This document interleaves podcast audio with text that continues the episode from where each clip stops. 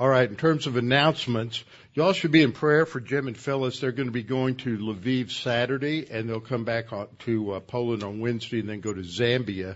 And it appears that there have not been any more missile attacks by the Russians since Tuesday.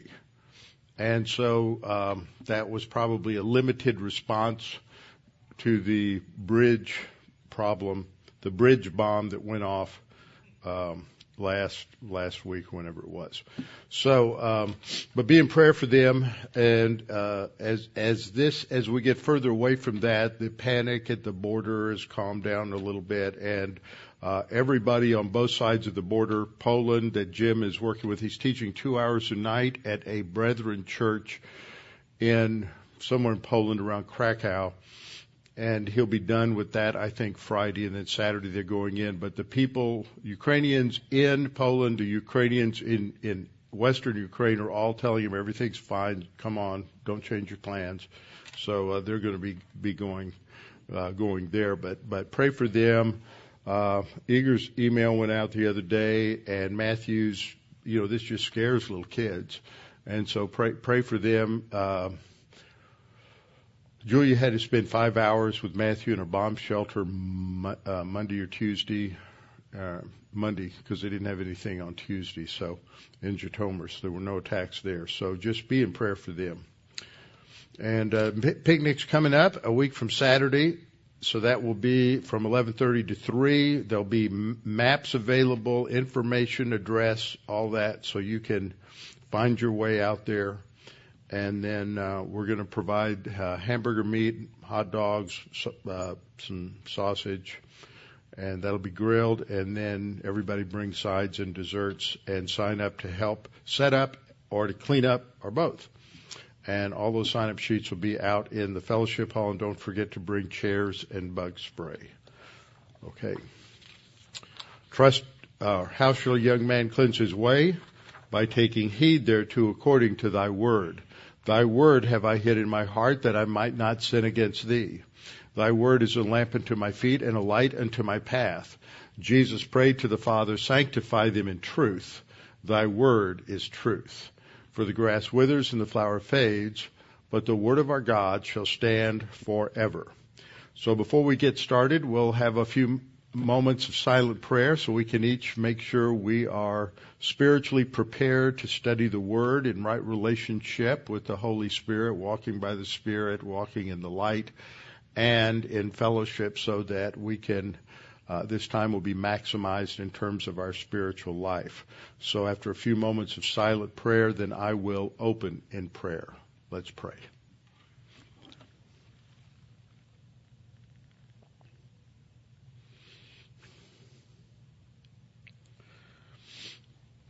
Our Father, we're so thankful we have this opportunity to come together to fellowship around your word, that we may feed upon your word, and that through God the Holy Spirit's ministry, that this will be uh, internalized and assimilated into our thinking, our habit patterns, our lifestyle, and that over the course of time we will see the fruit of the Spirit manifest in our lives.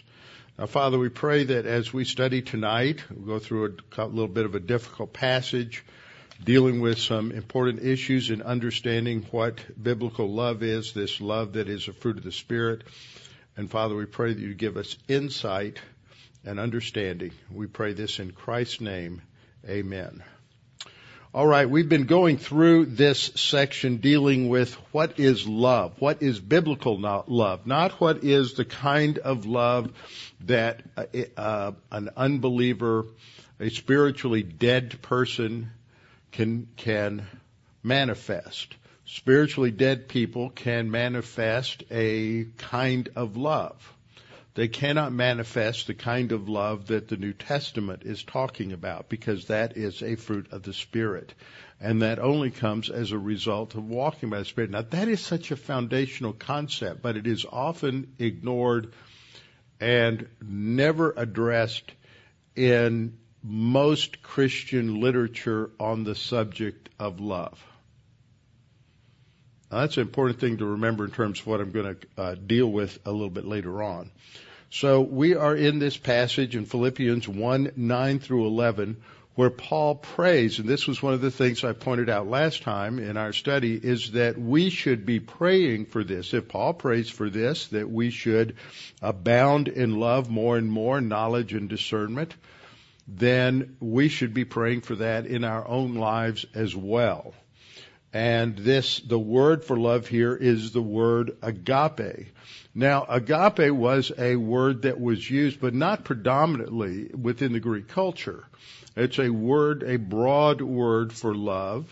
It can include a more intimate love. It can include a uh, more sentimental love. It, it's a broad word.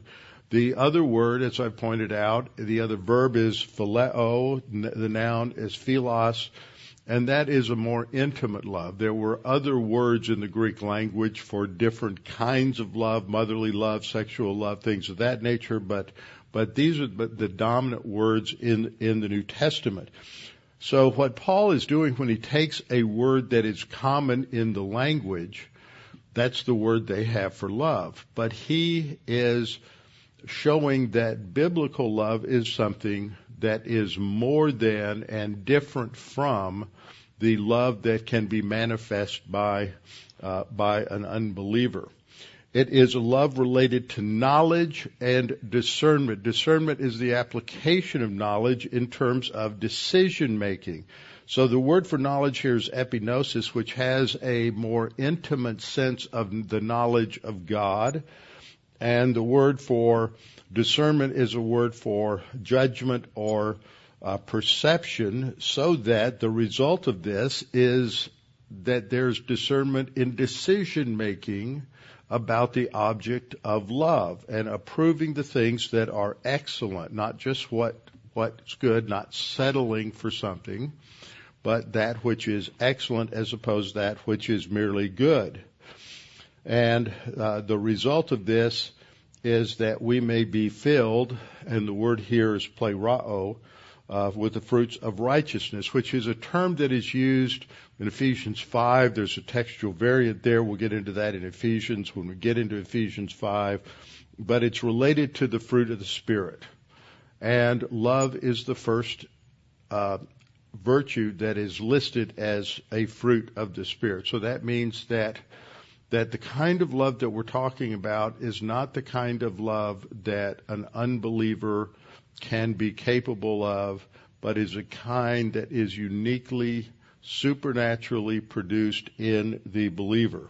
So we looked at a number of things, and just by way of review, because we should finish this tonight and get back into the verse-by-verse study of Philippians, we started off with John thirteen, thirty-four to thirty-five, where Jesus says, this kind of love is the unique distinguishing characteristic of the growing, maturing believer. Growing, maturing believer is what a disciple is.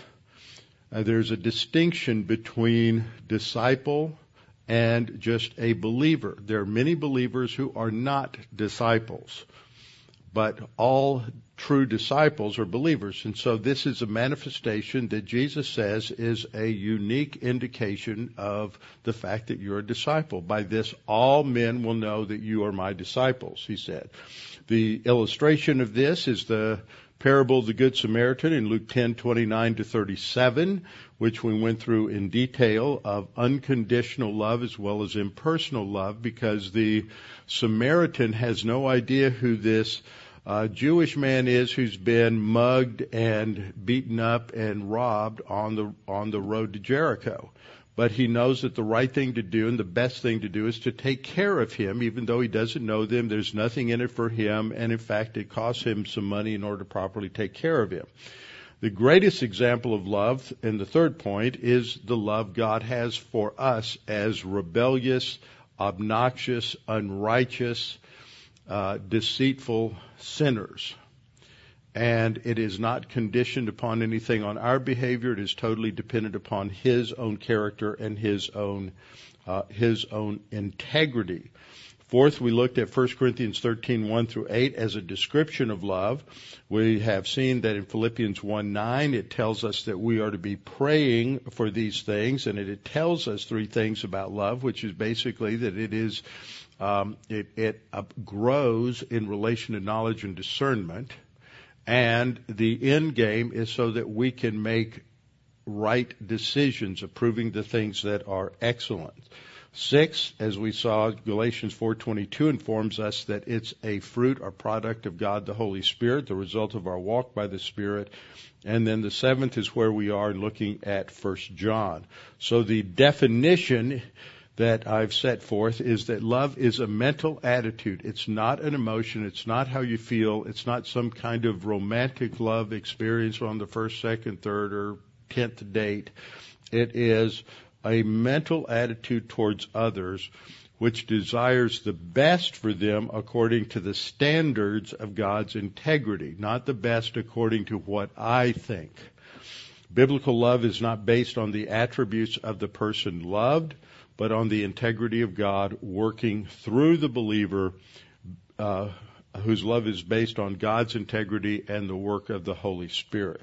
So it is distinct from normal human love. We looked at First Corinthians four, uh, excuse me, First Corinthians thirteen, one through eight. The first three verses talked about the fact that without this, it's a, it is a sine qua non for the spiritual life. Without this, whatever else we do uh, is basically nothing without this. So this means that if you think about this, it means that the believer who's not walking by the Spirit, but just doing a lot of things for the Lord out of the flesh, uh, it's it's all um, vanity. It's not ha, does not have eternal eternal value. Uh, verses four and following describe the characteristics that love is patient, it's long-suffering, it's kind, kindness even to those who don't deserve it. It, it is not uh, envious. There's not a self-centeredness. Now that's really important as we think about the the makeup of the of a human being. What is fundamental to human nature? It's the sin nature. What is the the central focal point of the sin nature? Me, me, and me. It's self-absorption. And this is important to understand so that we can have discernment when we read certain things that are trying to give us advice about how to love. Because about ninety-nine percent of them don't know how to walk by the Spirit, which means the love they're really talking about is a just a human ability, primarily emotion. And so you're trying to, as human beings, produce or generate something that is produced only by God, the Holy Spirit. It uh, it's not envious. It's not puffed up. It doesn't parade, its, parade itself. Three terms that all relate to that self-absorption, the arrogance complex at the center of the sin nature. In the um, uh, next verse, it doesn't behave rudely, which means it's not shameful, and it doesn't seek its own. So it's really, you've got five characteristics listed that all relate to arrogance and self-absorption. Self-absorption is fed by the lust pattern in the sin nature. And so that in, and I'm going someplace with all of this, in a lot of what is written from a modern psychological marital counseling aspect, love that is talked about there is nothing more than assuaging each other's lust patterns, approbation lust, power lust, uh, whatever it may be, uh, because you're dealing with something that is not uniquely produced by God the Holy Spirit. There may be a lot of fine and good things that are said by some of these people and in some of this, some of these books, but it's not biblical. It's, it's for the unbeliever. It's for what any unbeliever can accomplish. So Christians shouldn't waste their time with it for the most part. It's like, you know, and I, and I run into this, and I've run into this for years as, as for starting back in seminary and working my way through all these issues related to psychology and counseling and the Christian. The problem is that so that ninety-nine point nine nine with about twenty point nine nine nines out to the end of the information you find in uh, books that purport to give advice to Christians on marriage. They're getting their data and massaging it from, they're getting their data from secular psychologists and secular books. And uh, you see some of these people every now and then on P B S or other things where they, because they become very popular authors, because people struggle in loving one another in a marriage. What is the basic problem with loving one another in a marriage? Sin nature. All right, and and so the secular guys who are coming up with, with these models for behavior and for marriage, et cetera, don't understand what the basic problem is. So their solutions are always anemic. It's not that they don't have some good ideas. You'll read the Book of Mormon. There are some good ideas in there, but I'm never going to direct you in that that course of action, or the Bhagavad Gita, or the Quran, or any number of other things that are a mixture of truth and error. That's what Satan uh, is strong at. The job of a pastor teacher is to teach people that the solutions in life are from the Scripture, derived from the Scripture, based on the Scripture, and even though people can come up with nice, helpful little ideas about how you can do this or how you can do that, any uh, spiritually dead unbeliever can do those things. And my job is to teach you how to have good marriages and have a good life and love one another from a biblical framework. And uh, that's a rare thing today. You know, up until a hundred year, about one hundred thirty years ago, most American pastors would at least theoretically say, yeah, I'm trying to teach from the Scriptures and teach what the Bible says we should do. But once you get the bad guys from the mid-nineteenth century, Freud, Marx, and Darwin come along with their uh, hostility toward Christianity and their new ideas to destroy the impact of Christianity, which they were very successful at, you start seeing a change, and everything begins to fall fall apart. And fundamental to all of them is a denial of, of sin. So, um, biblical love thinks no evil about people. It um, doesn't rejoice in iniquity. If sin is found, it's not happy, but it rejoices in the truth. Bears all things. That means it, it, in this context, it protects all things. In Ephesians four, bearing with one another in love means putting up with one another in love. That, that, that's a recognition of the reality of the sin nature. Uh, believes all things, hopes all things, endures all things. So the ultimate model is going to be, as we saw, uh, salvation in the example of love. And we worked through all of these various characteristics the last couple of times. Uh, the fifth point was told us that we should pray for it, and that it's not an emotion, and it's based on knowledge and discernment and toward the goal of making good decisions. Sixth point is the one I've been emphasizing a lot as we start off, and that is that it's a fruit of the Spirit. Now, one of the reasons I did this is that over the course of the last twenty years, I've been given several books by people who operate, function, and have functioned in the past in, and I'm not picking on the Southern Baptists, but it, they've all got that in common coming out of a Southern Baptist background, but it's as true for a lot of independent evangelicals, uh, it's true for a lot of um of uh, uh, evangelical denominations, because they don't have a proper understanding of either A, biblical anthropology. That means the makeup of the human being. Their starting point is not with a truly fallen, sinful, spiritually dead person who must be, first of all, born again, where he receives new capacities, and second, he must walk by the Spirit to grow.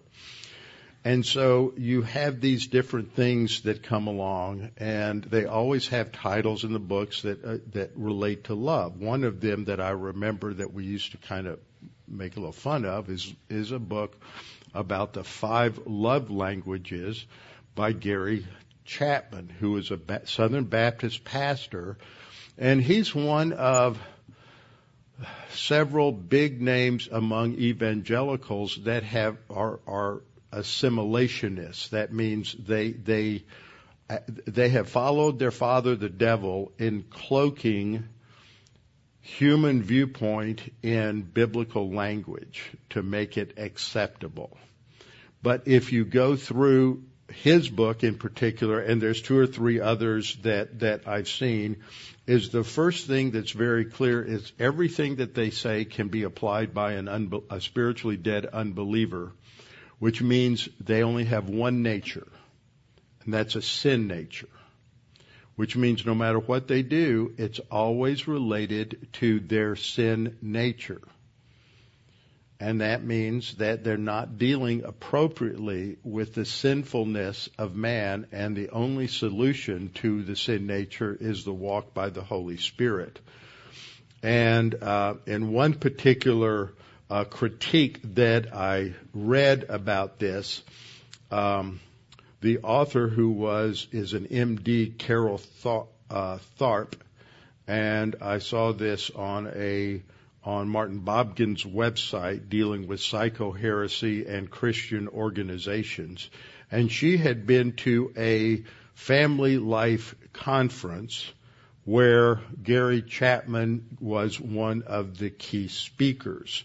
The, another key speaker was a man who was on K H C B here every morning named Alistair Begg, and she had uh, mostly positive things to say about him. His, he, she, she basically said his negatives was he said everybody should listen to the following speakers.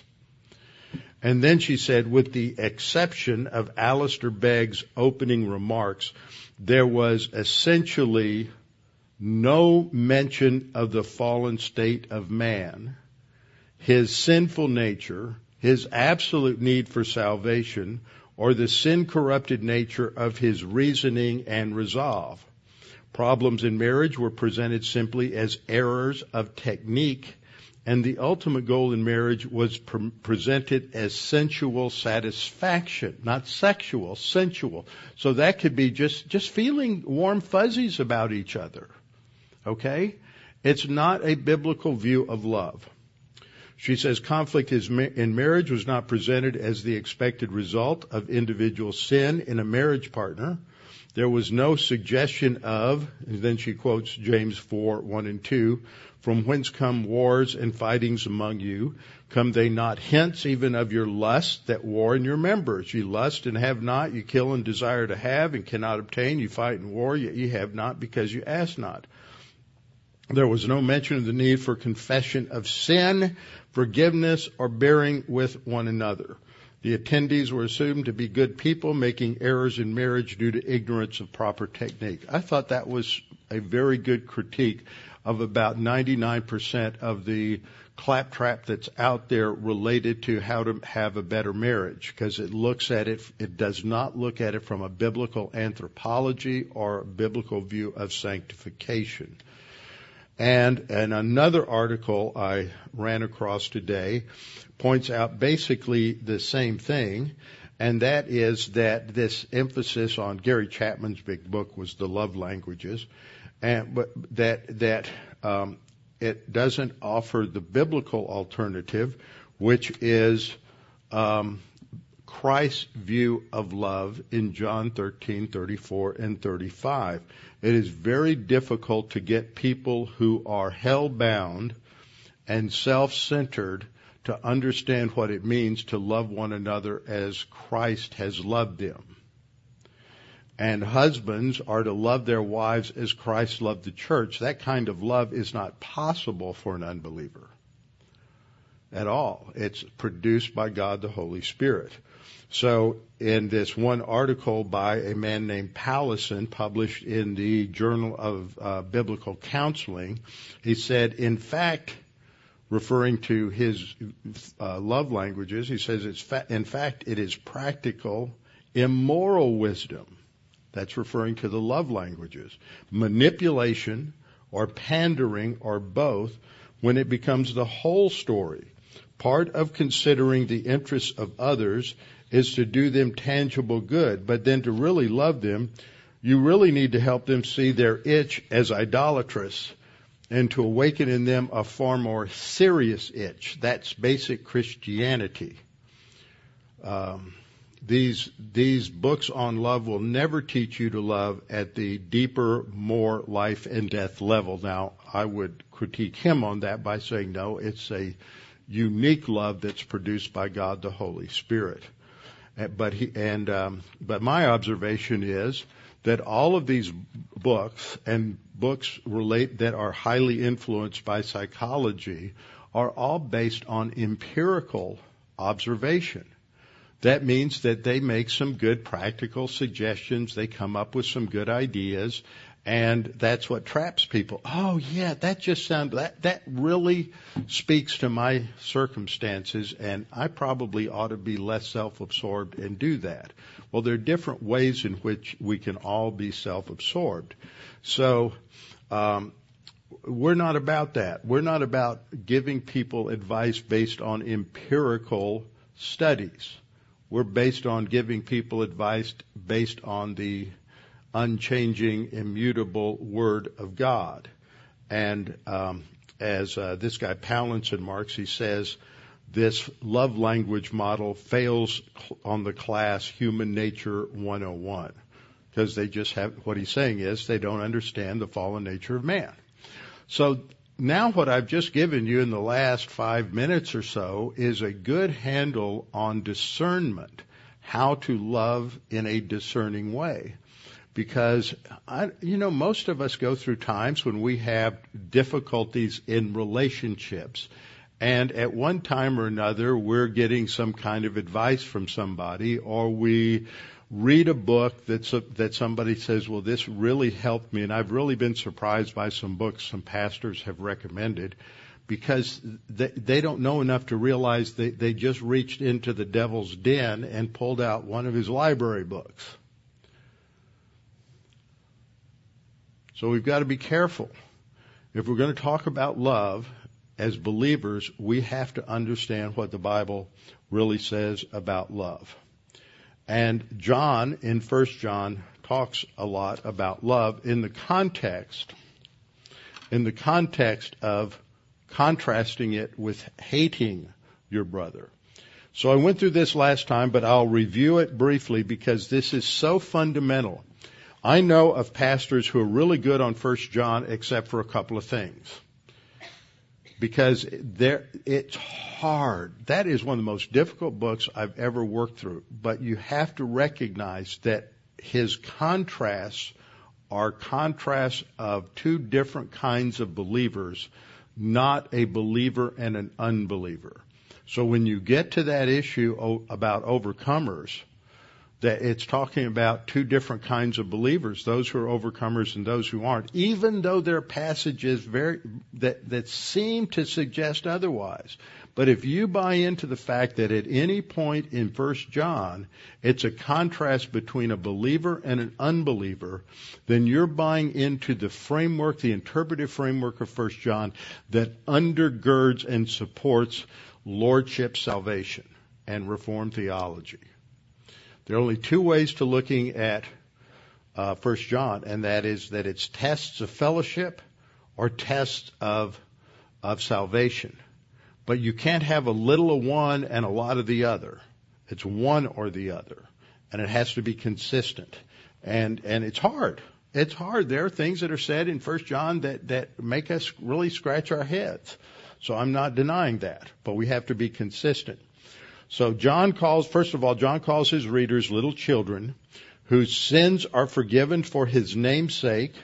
He calls them fathers, he calls them uh, young men, and he calls them uh, children. And the fathers have known him from the beginning. Uh, the young men have overcome the evil one, and the word of God abides in them. That's, that means he's looking at his readers as believers. So he's contrasting two different kinds of believers. He's not believer versus unbeliever. He says that they are, they are said to abide, which is a term for fellowship based on John fifteen, one through eight. As I always point out, the language is terminology, fellowship, uh, abiding, um, walking, Uh, other language in, in, in this, in First John, comes out of the upper room discourse in John thirteen through seventeen, and that describes, that defines the language. Third, he refers to hating their brothers. A brother in this context is a fellow believer. It's not hating an unbeliever. It's hating another believer. So it's very clear there, and there, and the lordship crowd is inconsistent with that. They think of brother as someone else who's a human being. That's not how the word is used in Johannine literature. So the, the haters are, uh, in their, if the haters are not believers, the lordship view, then they're not brothers with the person they hate. But if they are both believers, then you can say, if you hate your brother. So, First John two, nine through eleven, he who says he is in the light and hates his brother is in darkness until now. He's not saying he's an unbeliever. He says he's walking in darkness. In Ephesians chapter five, we're going to read that Paul says you are children of light, positional. Walk as children of light. That's experiential. So you can, if you're not walking as a child of light, what's the opposite? You're walking as a child of darkness. You're walking in darkness. So there's only those two options. And we, when we're out of fellowship, we're walking in darkness. Fourth, John uses the plural pronoun we, which means he's including himself with his readers. So if we confess our sins, meaning John had to confess his sins along with his readers. We are all believers. Okay. So what does First John teach us about love? First of all, in First John two, three. Now, now what's difficult about John, let me back up just a minute on this. What's difficult with First John is the way John very carefully uses his language. When I taught First John, I developed this illustration. I think it's true. Let's say you are making a rope. When I was a counselor at Camp Penile, one of the things that we learned to do was to make rope out of the leaves of the sotol plant, which is a kind of a yucca plant. And what we would teach the kids to do is that you take your knife and you just peel off a very thin, fibrous strip from one end of the leaf to another. And then you reach into the middle of it and you start to just twist it, you know, like little kids will curl their hair. You start to twist it and twist it and twist it, and it'll cur- it'll curl uh, back on itself. And you do that until you basically create uh, what will become a thread. And that becomes your first thread. And when you get that done and you tie off the end, then you do it with another, another little strip. And you do that, and you can get strips about this long, and you can tie them together. But then after you get two or three of those, you begin to weave them together. And then you just, you're, you're braiding them together. And so you can do, take three or four different original strands and braid them together. That's what John is doing. He'll talk about one braid or one strand, which is love. He'll talk about another strand, which is abiding. He'll talk about another strand, which he uses the term fellowship. He'll use another strand, which is walking in the light. And he starts to weave these together. And then he'll go through three or four verses, and then he'll pull in another strand. And then he'll go three or four verses, pull in another strand. Then he'll go two or three verses, and goes back and picks up a strand that he's already talked about earlier. So it's that idea of weaving things together. So in First John two, three through four, we read, "Now by this we know that we know him, if we keep his commandments." Now in modern English evangelical lingo, knowing Jesus is equivalent to being saved. That's taking a biblical phrase and using it in a way the Bible doesn't use it. So if you ask somebody, do you know Jesus? What people are saying is, are you saved? But that's not how the Bible uses it. So you get confused if you read evangelical mumbo-jumbo into the meaning of biblical words. In John fourteen, Jesus says to Philip, who's one of the eleven disciples left after he flushed out Judas Iscariot, and in that episode in John thirteen, he says, now all of you are clean. That means positionally saved, except one. He didn't say except three or four others. He said except one. That one was Judas. So that means that the eleven that are left, including Philip, means they're all believers. That means that Philip's a believer, and he says to Philip, how long have you been with me, Philip, and you don't know me? So you can be a believer and not be a disciple, and you can be a believer and not know Jesus. You just haven't grown much yet. So by this we know. So there's a there's one way in which we can have some evidence that we have come to know him, that we've grown to maturity, if we keep his commandments. Because baby believers aren't too good at keeping commandments they never were taught before. And we're not talking about the Ten Commandments. We're talking about the mandates for the spiritual life. And I know that there are some people who have gotten into antinomianism, thinking that, well, there are no commands for the spiritual life because it's all about grace.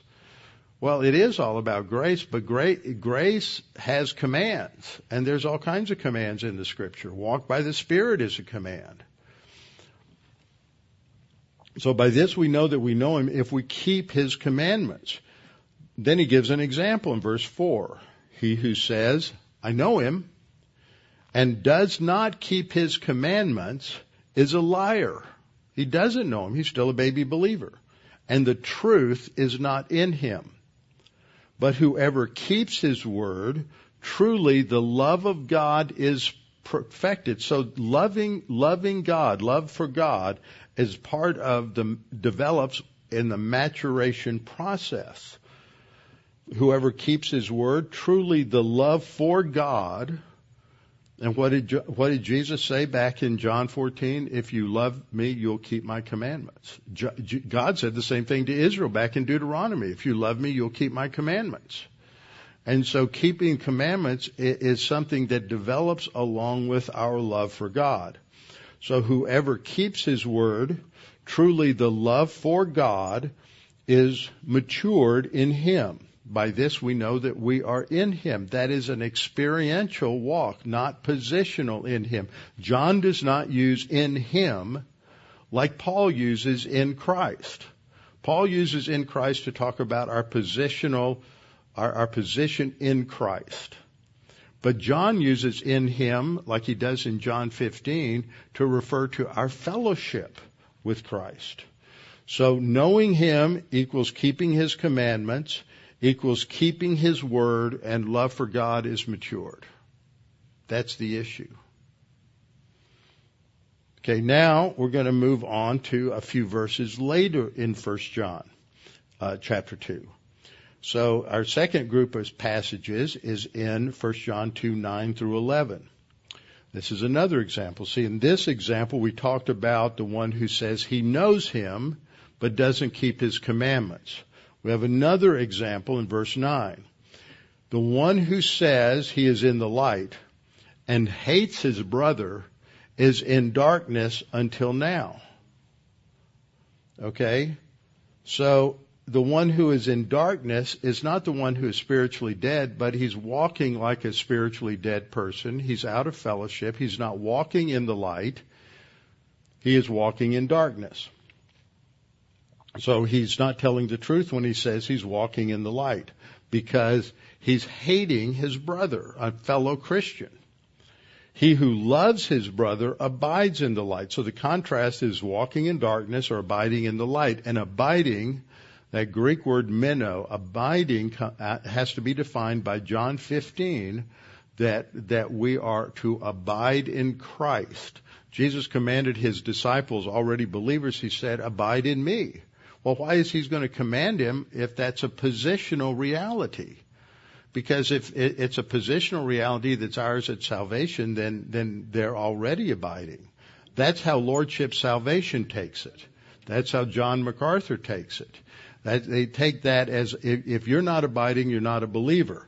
But see, what he's talking about here is he who loves his brother abides, that is, has fellowship, he's walking in the light, there's no cause for stumbling in him. But he who hates his brother is in darkness and walks in darkness. Paul says in, in Ephesians five, you are children of the light, walk in the light. So he who hates his brother is in darkness and walks in darkness and does not know where he is going, because the darkness, he's out of fellowship, he's in carnality, living like a spiritually dead person, and so the darkness has blinded his eyes. So in these verses, uh, but leading up to this, between verse five and verse eight, there's a transition to this light and darkness contrast from loving and um, from the uh, loving and keeping His commandments contrast. Uh, B, the second thing we can say about point two is that the one who hates his brother is walking in darkness, according to First John one six. If we say we have fellowship with Him and walk in darkness, we lie and don't practice the truth. In other words, the one who says he's in the light and hates his brother is not having fellowship. He's not abiding in Christ. He's not abiding in the light. He's not practicing, and the word there is not proso for practice, it's poieo for doing. He's not doing. He's not applying the truth.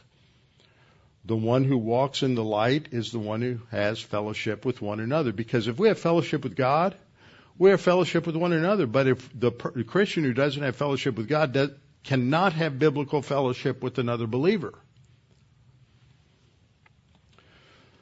So First John one six, going back to the first chapter, if we say that we have fellowship with Him and walk in darkness, we lie and we don't practice. Again, it's poieo, we don't do the truth, don't apply the truth. But if we walk in the light as He is in the light, we have fellowship with one another, and the blood of Jesus Christ, is, His Son, cleanses us from all sin. Now, I want to make a point here. There are a number of people who have come along and said, okay, look, because you're a believer and you're in fellowship, the blood of Christ is going to automatically cleanse you from sin. No, that's not true. If that were true, then it would be, it would be unnecessary for John two verses later to say, if we confess our sins, God is faithful and just to forgive us our sins and to cleanse us from all unrighteousness. You know, John didn't forget what he wrote in verse seven in that sentence two sentences later. He's laying out a very logical, logical flow. So what's the conclusion? Hating his brother means that the one who hates is a believer. Number one, we only have fellowship with one another as long as we're walking in the light. Two, the one who loves his brother abides in the light. Three, the one who hates his brother is in darkness and walks in darkness. And fourth, the one who walks in darkness lies and is not doing or applying the truth. That's what we see just from looking at those three passages. Now, negatively, when we get a little further into First John two, in First John two fifteen, John writes, do not love the world or the things in the world. If anyone loves the world, the love for the Father is not in him. But whoever keeps His word, going back to verse five, truly the love for God is perfected in him. By this we know that we are in Him. So the one who loves the world is, does not have love for the Father. Okay? The one who is loving the world. Remember, James says that friendship with the world is enmity toward God. There's only two options. It's like in fellowship or out of fellowship. Walking in the light, walking in darkness. It's, it, there's no middle ground. Don't love the world or the things in the world. If anyone loves the world, the love for the Father is not in him. And that's in contrast to verse five, that the one who keeps His word is is in contrast to the one loving the world. and the one who keeps the world, the love for God is being matured in him. So see how we have to go back to these similar phrases and put things together. John's building a case. So in two five, keeping God's word correlates to a believer who's maturing in his love for God. That, that's what that verse is saying. Whoever keeps his word, truly the love for God is matured in him. So keeping his word is related to maturing in your love. What do you have to, what, what is the prerequisite for keeping God's word? You have to know it. If you don't know God's word, if you don't read God's word, if you don't memorize God's word, if you're not in Bible class regularly studying God's word and being reminded of what it said, what it says, then you don't know whether to, you're keeping it or not. That's the prerequisite. So the person who keeps his word is a person who's constantly learning it, reading it, studying it, all of those things. So whoever keeps his word, truly the love for God is matured in him, and by this we know that we are in him. That is, we are in fellowship. We are walking by the Spirit. So uh, point B is that friendship with the world is enmity toward God. That's James four four. So that the one who loves the world is a believer who has not overcome the world. We see that later on. The one who loves the world is a believer who has not overcome the world. Jesus said, I have overcome the world, uh, perfect tense, already completed action in John sixteen before he went to the cross. The one who loves the world has not developed in his love for the Father. That leads to the third observation on this slide, that the one who has not developed his love for the Father is not keeping his word. And the one who's not keeping his word can't be an overcomer. He can't over, because you're overcoming the world. First John two seventeen, and the world is passing away and the lust of it, or the lust for it, or the lust that proceeds from it because it's a sin nature control. But he who does the will of God abides forever. That is talking about eternal life because of the forever. It's talking about fellowship, but that fellowship, after we're glorified, continues forever. The problem for John's readers is they're coming under the influence of false teachers who denied that Jesus is the Messiah, and that's First John two twenty-two. And that's why he, in that verse, states who is a liar, but he who denies that Jesus is the Messiah. He is Antichrist. Does that mean he's not saved? No. That means he is deceived. He is of the devil. He's functioning like a spiritually dead person. That doesn't mean he's not saved. It means he's spiritually dead. If you say, oh, you know, it just seems like that person can't be saved. Well, if you go there, you're going to have to be consistent and say that the contrasts in First John are contrasts of believer versus unbeliever, and then these become evidence of whether you're truly saved or not, not belief in the promise of God. And that's lordship salvation. How do you know you're saved? Free grace says you know you're saved because you believe in Christ. You trust in the promise of God. You trust in the death of Christ for your salvation, and that's how you know you're saved. Lordship salvation says, well, you can have a belief in Jesus that's not really saving, and it's just an academic belief in facts.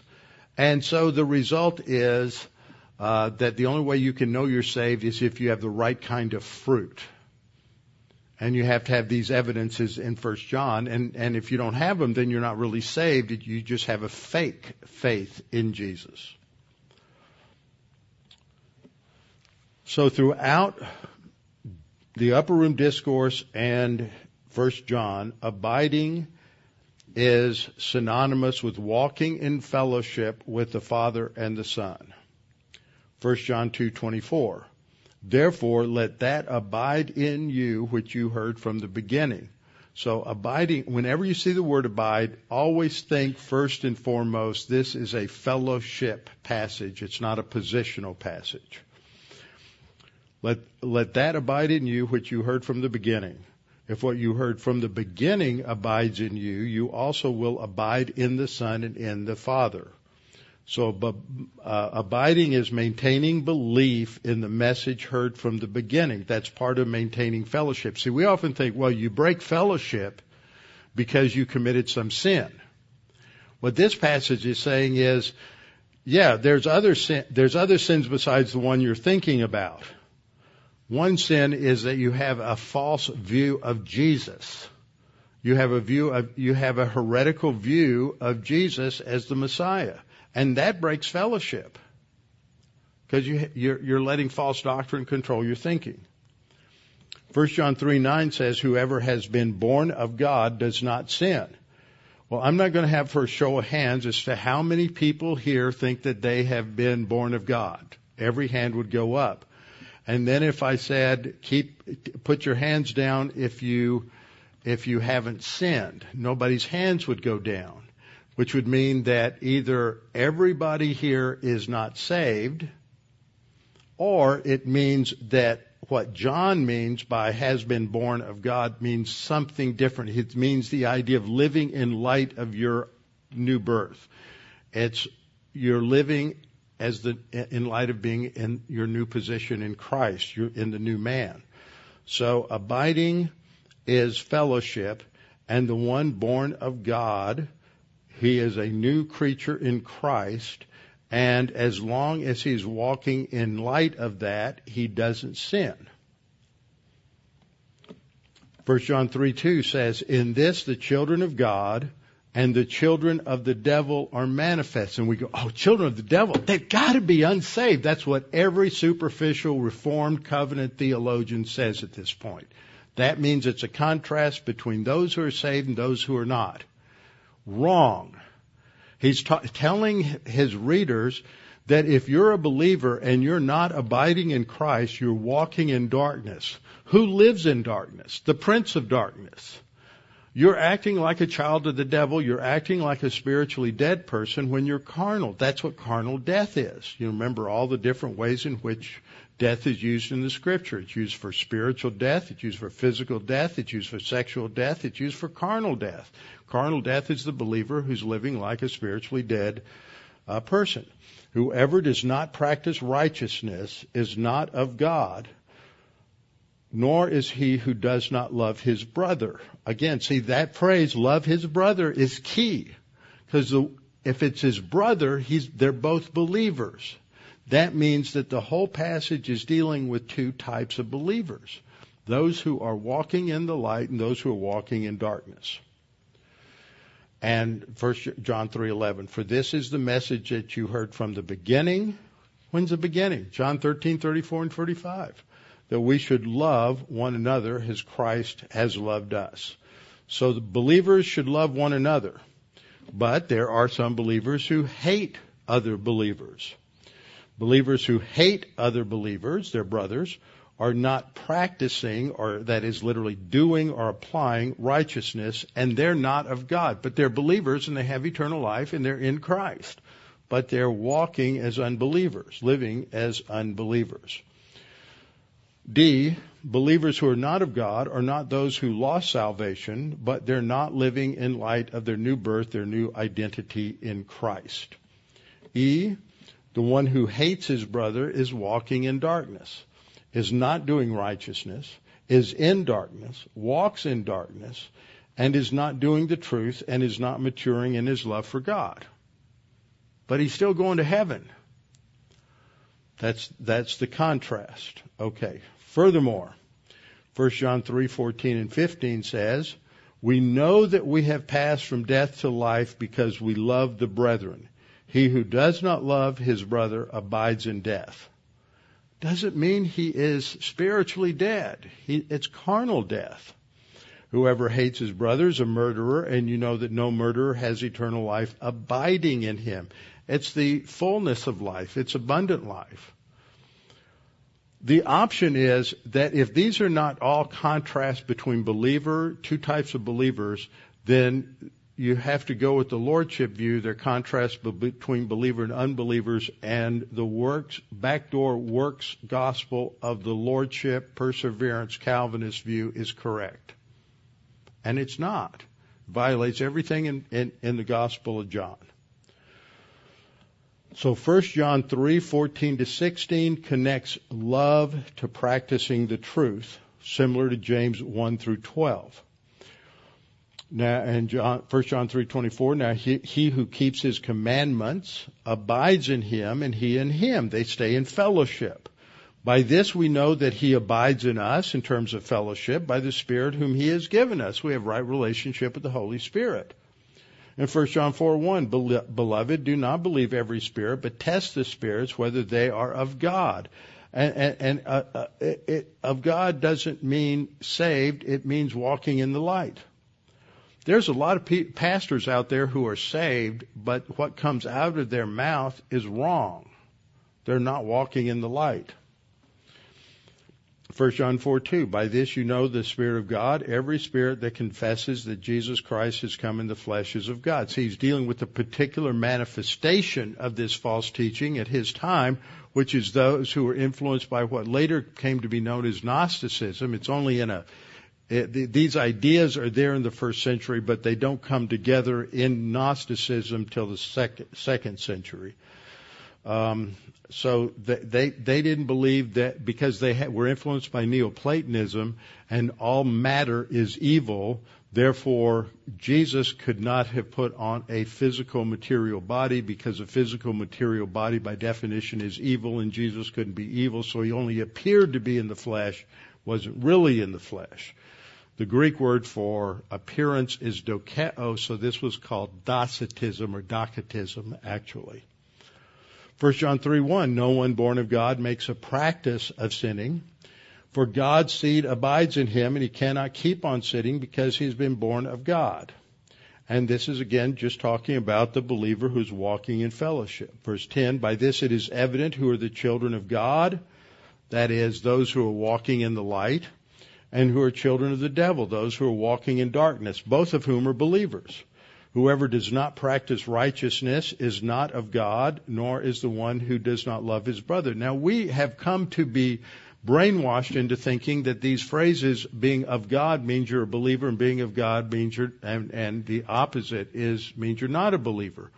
But that's only because Reformed theology and Calvinism is dominated in the interpretation of this passage, but it does not make sense in the context of First John.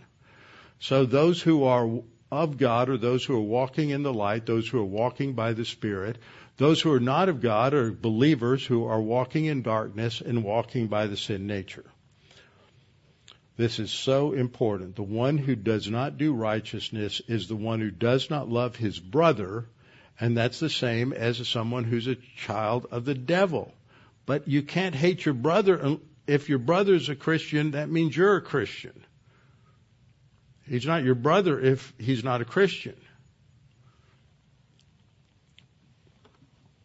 So he's just acting like a child of the devil, acting like a spiritually dead person. And in conclusion, a believer who is not abiding, not walking in the light, may hate his fellow Christian. Second, the believer who hates his fellow Christian is living like a spiritually dead unbeliever. Third, since biblical love is a product of walking by the Spirit, abiding in Christ, and being filled by the Spirit, when a believer is not walking, abiding, being filled, et cetera, not living in partnership or enjoying fellowship, then he will think, act, talk like an unbeliever, which is carnal death. Fourth, love is the product of walk by the Spirit. Without that walk, true biblical love will not develop. And fifth, the correlation then between the walk by the Spirit, abiding in Christ, and abiding in his word is foundational. This is why Paul speaks of love developing with knowledge, and that's biblical knowledge, epignosis, increasing intimacy with God, and discernment. You didn't know there was so much to love, did you? But that's that's the foundation. And there's just so much Bibli- um, non-biblical manure floating around in the Christian community about what love is supposed to be. But when you get into the text and start comparing and contrasting Scripture, they just don't want to deal with the incredible, supernatural, unique quality that biblical love is. It's only the result of growing by grace and knowledge of the Lord Jesus Christ. Father, we thank you for the opportunity to engage in this study. Gives us a greater appreciation for what is packed into this phrase by Paul in Philippians one, that that we are to love in knowledge and in discernment so that we can approve the excellent. Father, these are not easy things for us to deal with and to understand for a lot of reasons, but help us to go over our notes, reread, listen, and help us to understand it. We pray this in Christ's name. Amen.